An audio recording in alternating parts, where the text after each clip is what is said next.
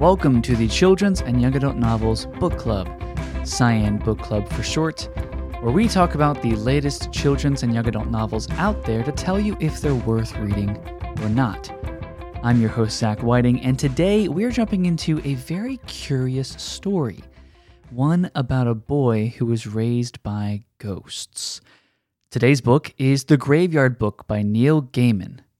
Now, that might sound very strange for a kid or teen's book to be called The Graveyard Book. Well, what is The Graveyard Book? Well, I'm glad you asked, because it's blurb time.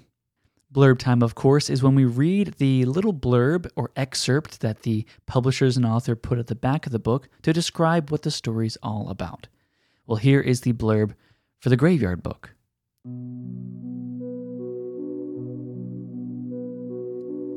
It takes a graveyard to raise a child. Nobody Owens, known as Bod, is a normal boy. He would be completely normal if he didn't live in a graveyard being raised by ghosts with a guardian who belongs to neither the world of the living nor the dead. There are adventures in the graveyard for a boy, an ancient indigo man, a gateway to the abandoned city of ghouls, and the strange and terrible Sleer. But if Bod leaves the graveyard, he will be in danger from the man, Jack, who has already killed Bod's family.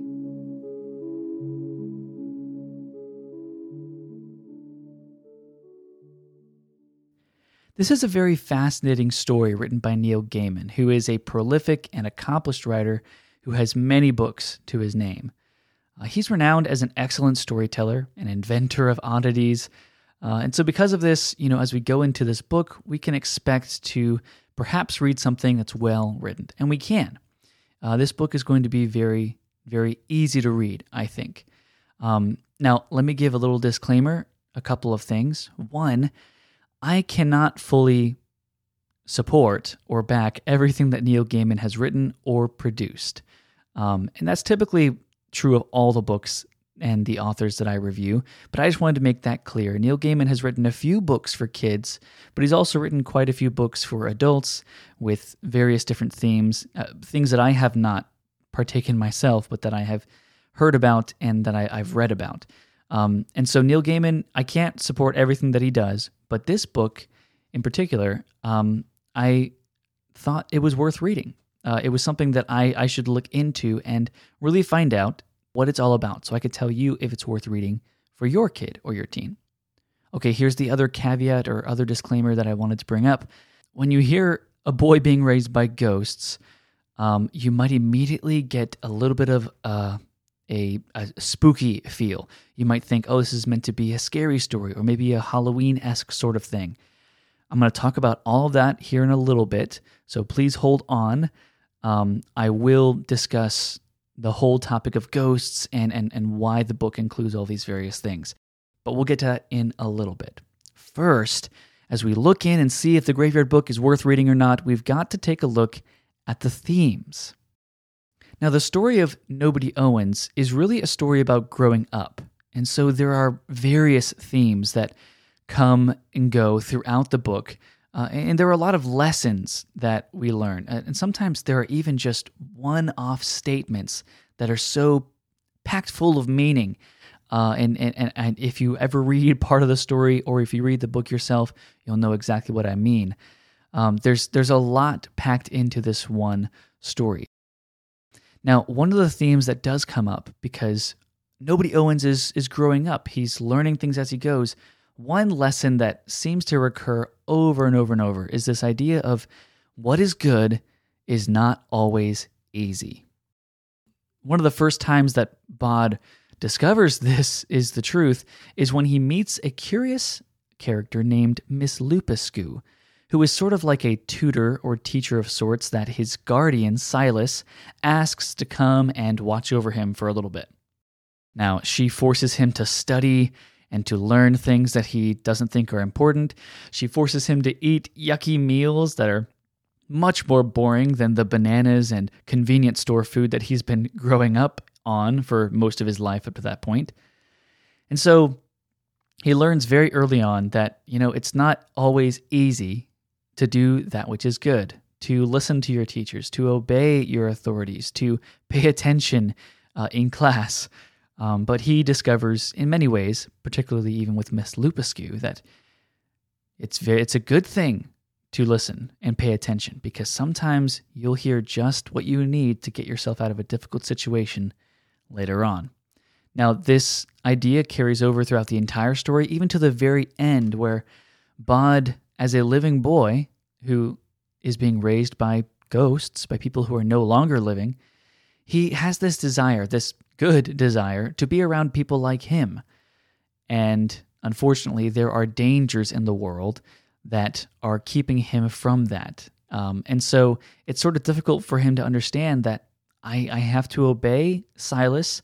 He'll tell me when it's okay for me to do this or do that. Uh, and so he learns what is good is not always easy. Another theme that comes up is the importance of life.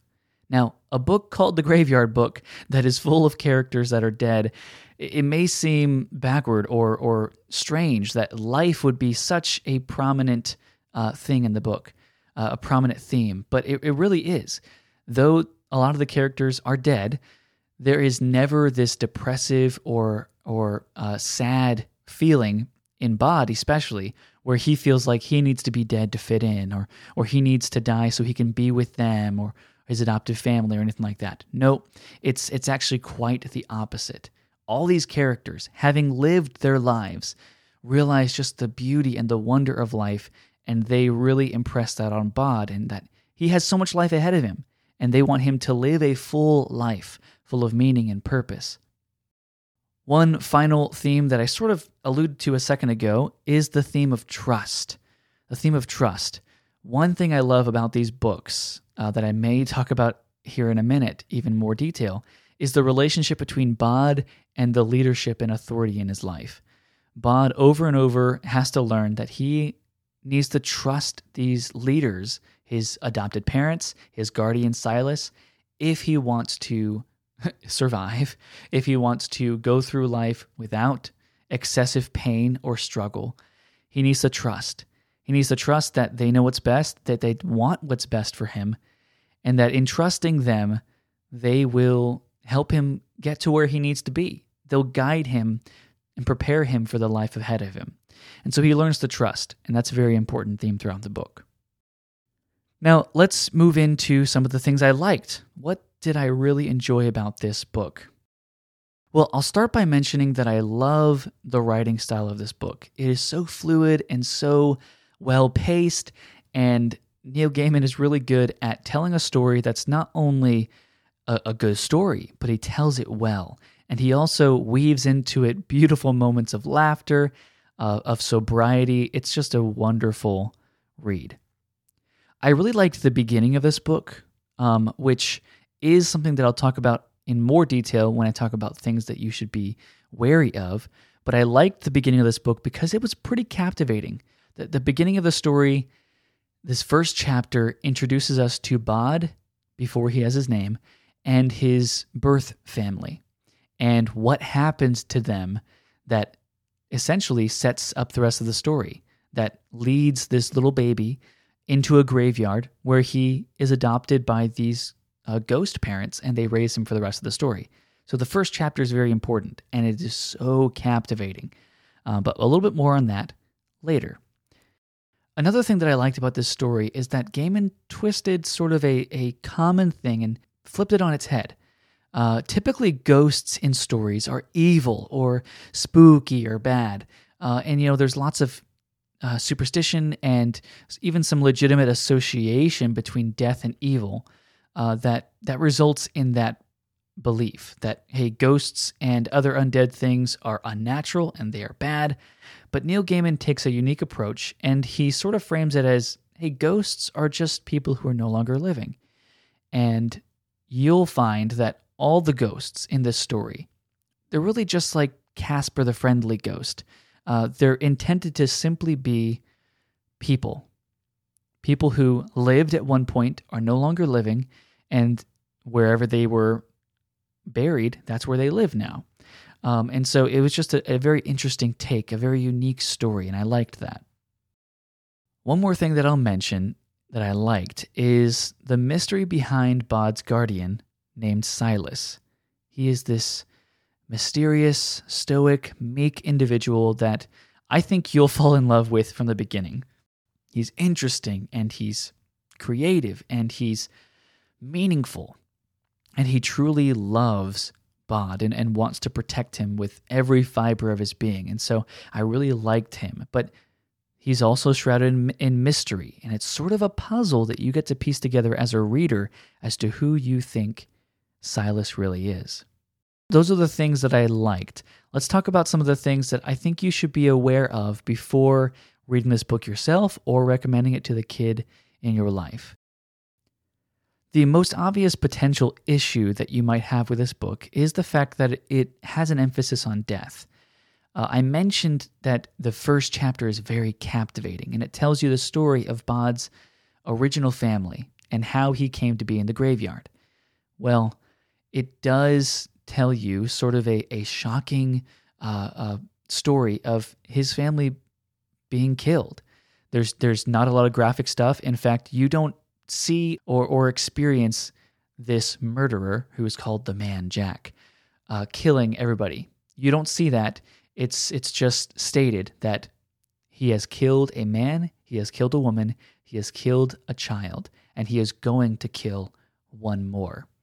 And then the perspective changes, and we actually get to see through sort of a baby's point of view as Bod escapes and runs away from this Man Jack. And so it is a bit scary, just the first chapter, um, but it's not intended to be a frightening thing. It's intended to give you a little bit of context and to prepare you for the rest of the book. The rest of the book is not scary. It is not intended to be a ghost story, a, you know, fireside, spooky thing. It's not intended to even be like related to Halloween or anything like that. It's purely a story of a young boy, and he's growing up. And and one way that I've heard it explained, um, that my sister, who I interviewed in part two of this review, mentioned, is that the story is like The Jungle Book. A boy who finds himself in a totally different environment, ends up being raised by some other thing than normal humans, and through it, he grows up, learns various lessons, and at the end, steps out into the new adventure of being his own person.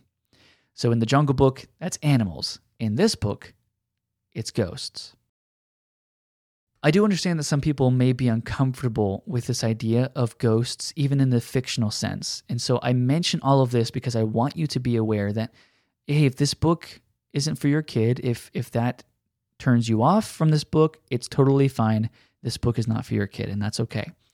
But I, I, I would like to ask you to give it a chance, because I think this book is incredible. I really enjoyed it, and I, the story it tells is so great. Um, it just has this this reality of death interwoven here and there. I already mentioned that in spite of that, the focus of the book is on the, the purpose and the importance of life, and so I won't revisit that. But it does bring up the topic of murder, and obviously a lot of the characters are ghosts. And so if that is a, a concerning thing to you, I want you to be aware of that. Otherwise, there are no curse words in this book that I could find, and there's no other content that I think is inappropriate for its age group, which the book is written for ten to twelve-year-olds. Now, if you are not sure about this book, if you are sort of on the fence, you've heard, you know, me mention that it's about ghosts and it's a, a story of growing up, and you're thinking, you know, maybe maybe I'll give it a try, but I'm just a little wary.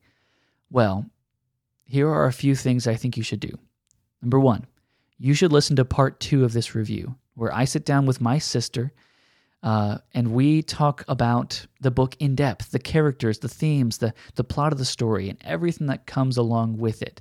And she is a mother of two, and I think you'll really like her perspective. And, and we talk about the, the fact that it deals with death and, and how we think that the book approaches that subject.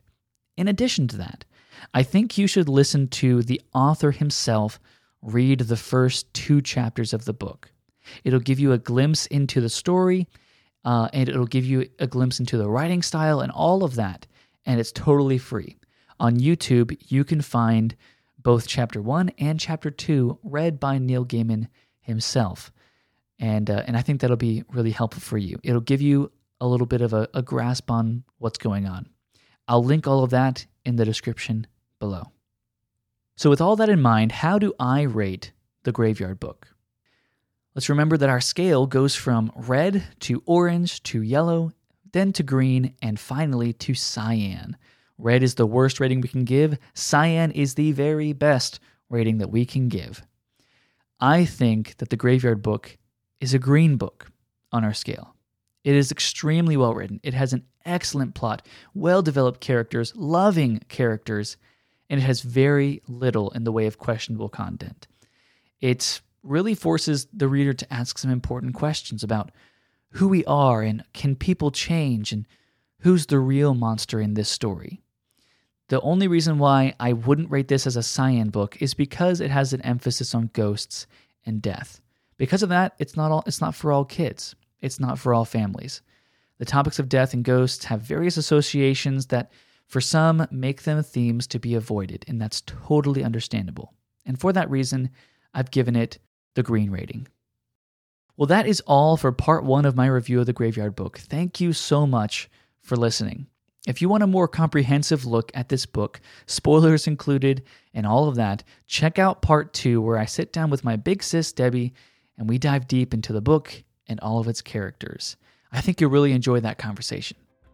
If you have any book suggestions, you can find the link to submit those in the description of this episode. I would love to hear your suggestions and share them with the rest of our book club. Please follow the podcast and, and leave a review if if you're able. That would that would mean so much to me. Leaving a review is one of the best ways that you can promote and support this podcast. You're essentially telling the world, hey, this is worth listening to. Thank you again for listening. I'll talk to you in the next episode.